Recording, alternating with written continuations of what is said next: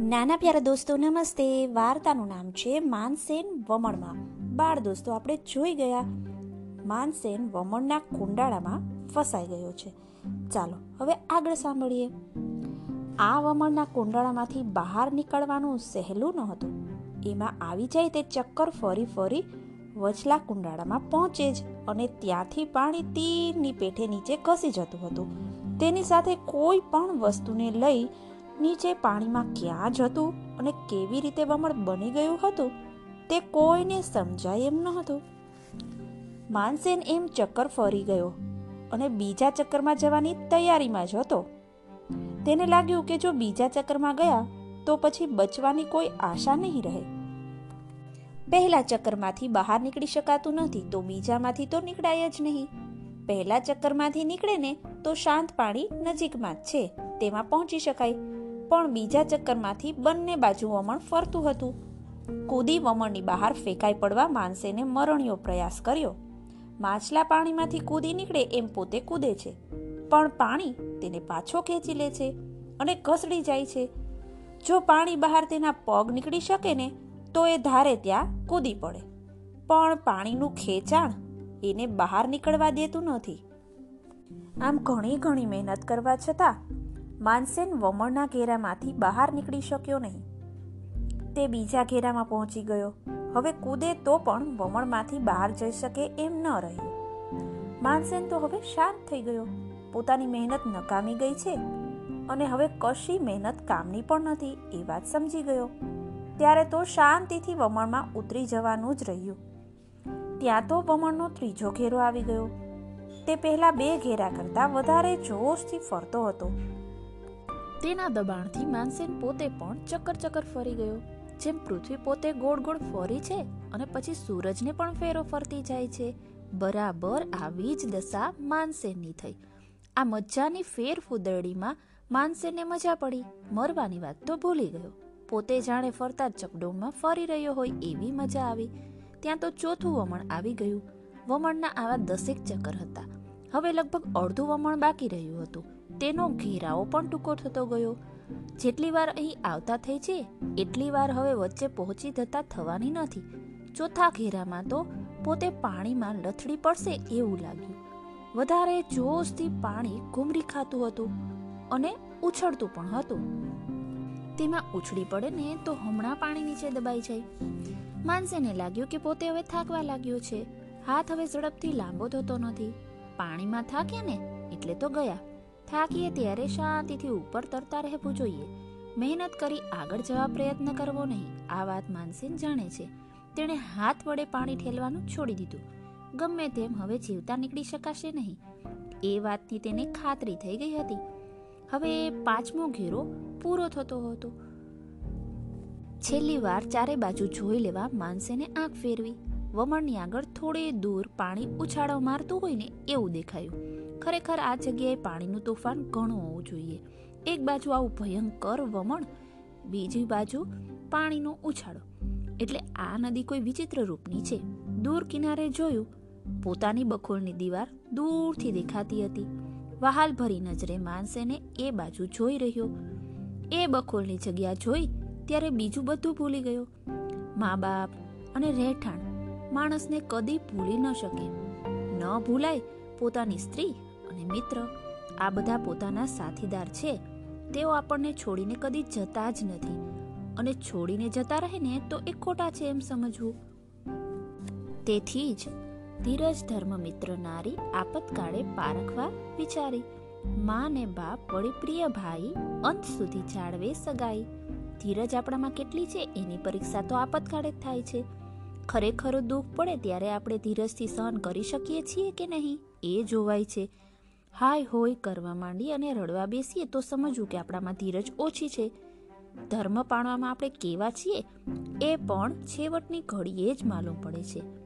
ભિખારી હાલતમાં હોઈએ, ગજવામાં એક પૈસો પણ ન હોય. કોઈ આવીને હજાર રૂપિયાની લાંચ આપે અને કહે, જરા આટલું ખોટું બોલજો. જૂઠું કામ કરજો. ત્યારે રૂપિયાની લાલચમાં એ કામ કરવા તૈયાર ન થઈએ ને, તો સમજવું કે આપણામાં ધર્મ છે.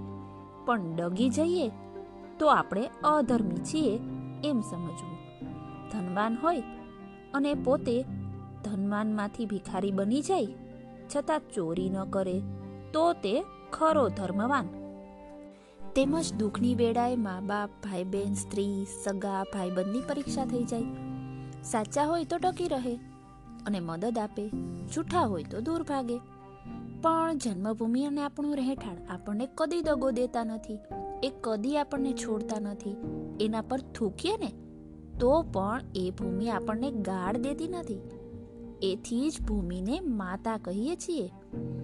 માનસેન પ્રેમભરી નજરે પોતાની બખોલવાળી ટેકરીને જોઈ રહ્યો. અહો, કેવી હું ફાપતી એ બખોલ.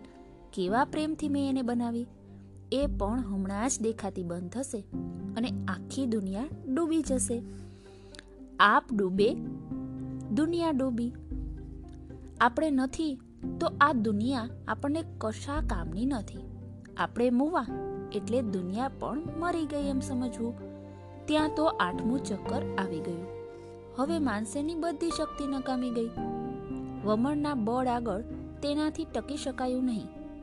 ત્યાં તો એક બાજુ પોતે નમી ગયો. નમતાની સાથે જ પાણીએ તેને પાડી દીધો. ફરીને ઊંચું માથું થવા ન દીધું. જેવું પાણીમાં તેનું માથું ગયું, તેવો તેને પાણીએ નીચે દબાવી દીધો. ખલ્લાસ માનસેન પાણી નીચે દબાઈ ગયો. પાણીનું ખેંચાણ તેને નીચે ખેંચી ગયું. એટલા જોશથી ખેંચી ગયું કે જાણે કોઈ તેને પકડીને નીચે કસરી જતું હોય. જોત જોતામાં માનસેન પાણીમાં ઘણે ઊંડે ઉતરી ગયો. પણ હજી એ પોતે બચી શકશે એમ માની જેમ કોઈ પ્રયત્ન કરે તેમ માનસેને પ્રયત્ન છોડ્યો નહીં. પાણી ભલે તેને ખેંચી ગયું, પણ પોતે ન ખેંચાવા હાથ પગ હલાવતો રહ્યો. કેટલે ઊંડે પહોંચી ગયો એની માનસેને ખબર જ ન રહી. પણ એક વાત જાણી ગયો કે નીચે ખેંચાઈ હવે પોતે આડો ખેંચાવા માંડ્યો છે. એકાએક માનસેનને વાત સાંભળી આ વમણથી થોડે દૂર પાણી ઉછાળો મારતું પોતે જોયું હતું. ત્યાં પાણી ઉછળે કેમ? એક પળમાં માનસેને આ ઉછળતા પાણીનો ખ્યાલ આવી ગયો. કદાચ આ વમણનું પાણી અહીંથી નીચે ભોયમાં ઉતરી જતું હોય? ત્યાંથી પાછું પેલી બાજુ નીકળી અને ઉછળતું હોય. એમ હોય તો તો પોતે પાણીના એ ઉછાળામાંથી બહાર નીકળી શકે. આ વિચાર આવતા જ માનસેનમાં એક હિંમત આવી ગઈ. પોતે સાવધાન બની ગયો. પાણી પોતાને ગમે ત્યાં ખેંચી ન જાય, તેની મોટી સંભાળ રાખી. સૌથી મોટી સંભાળ અને ચિંતા શ્વાસ રોકવાની હતી. શ્વાસ તૂટી જાય તો તો બહાર નીકળતા નીકળતા પણ ડૂબી મરે. શ્વાસ રોકવાનું કામ ઘણું કઠણ હતું. શ્વાસ ક્યાં સુધી રોકી શકાય? કોઈ સારા કસરતી હોય તો બે મિનિટ શ્વાસ રોકી શકે. જે આસન અને પ્રાણાયામ કરતા હોય તો તે પાંચ કે દસ મિનિટ શ્વાસ રોકી શકે. બીજી એક શ્વાસ ઘૂંટવાની કળા છે.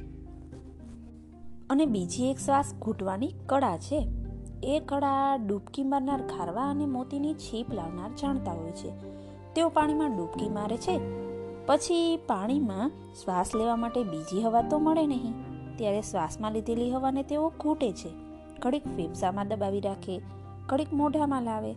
એમ કરવાથી તેઓ વધારે વાર પાણીમાં રહી શકે છે.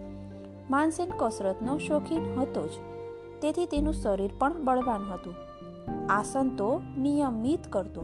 પ્રાણાયામ વિના કોઈ દિવસ જવા દેતો નહીં. જ્યાં સમય મળે, ત્યાં પ્રાણાયામ નિયમિત કરતો. પ્રાણાયામથી શરીરનું તેજ વધે છે, બળ વધે છે, બુદ્ધિ વધે છે અને આનંદ વધે છે. કોઈ સાકર ખાઈને ગળપણનો આનંદ ભોગવે? કોઈ કશાકથી અને કોઈ ગમે તે વસ્તુથી આનંદ મેળવે. આનંદ માટે કંઈ ને કંઈ મનગમતી વસ્તુ તો જોઈએ જ. મનગમતી વસ્તુ મળે તો જ આપણને આનંદ થાય છે. પણ એથી વધારે આનંદ કશી વસ્તુ વિના પણ થઈ શકે છે. એ છે પ્રાણાયામ. મનગમતી કોઈ વસ્તુ મળે અને આપણે આનંદ પામીએ એ કરતાં વધારે આનંદ પ્રાણાયામથી આપોઆપ આવે છે. નાના દોસ્તો હવે માનસેન શું કરશે? એ આપણે આના પછીની વાર્તામાં સાંભળીશું. માનસેને આ વાર્તામાં એક વાત ખૂબ સરસ કીધી છે. ધીરજ આપણામાં કેટલી છે? એની પરીક્ષા તો આપતકાળે થાય છે. ખરેખરું દુઃખ આવી પડે ત્યારે આપણે ધીરજથી સહન કરી શકીએ છીએ કે નહીં? એ જોવાય છે. રડવા માંડીએ છીએ કે હાય હોય કરવા બેસીએ ને તો આપણામાં ધીરજ ઓછી છે. ધર્મ પાળવામાં આપણે કેવા છીએ? એ પણ છેવટની ઘડીએ માલુમ પડે છે. ચાલો આ સાથે ફરી મળીએ.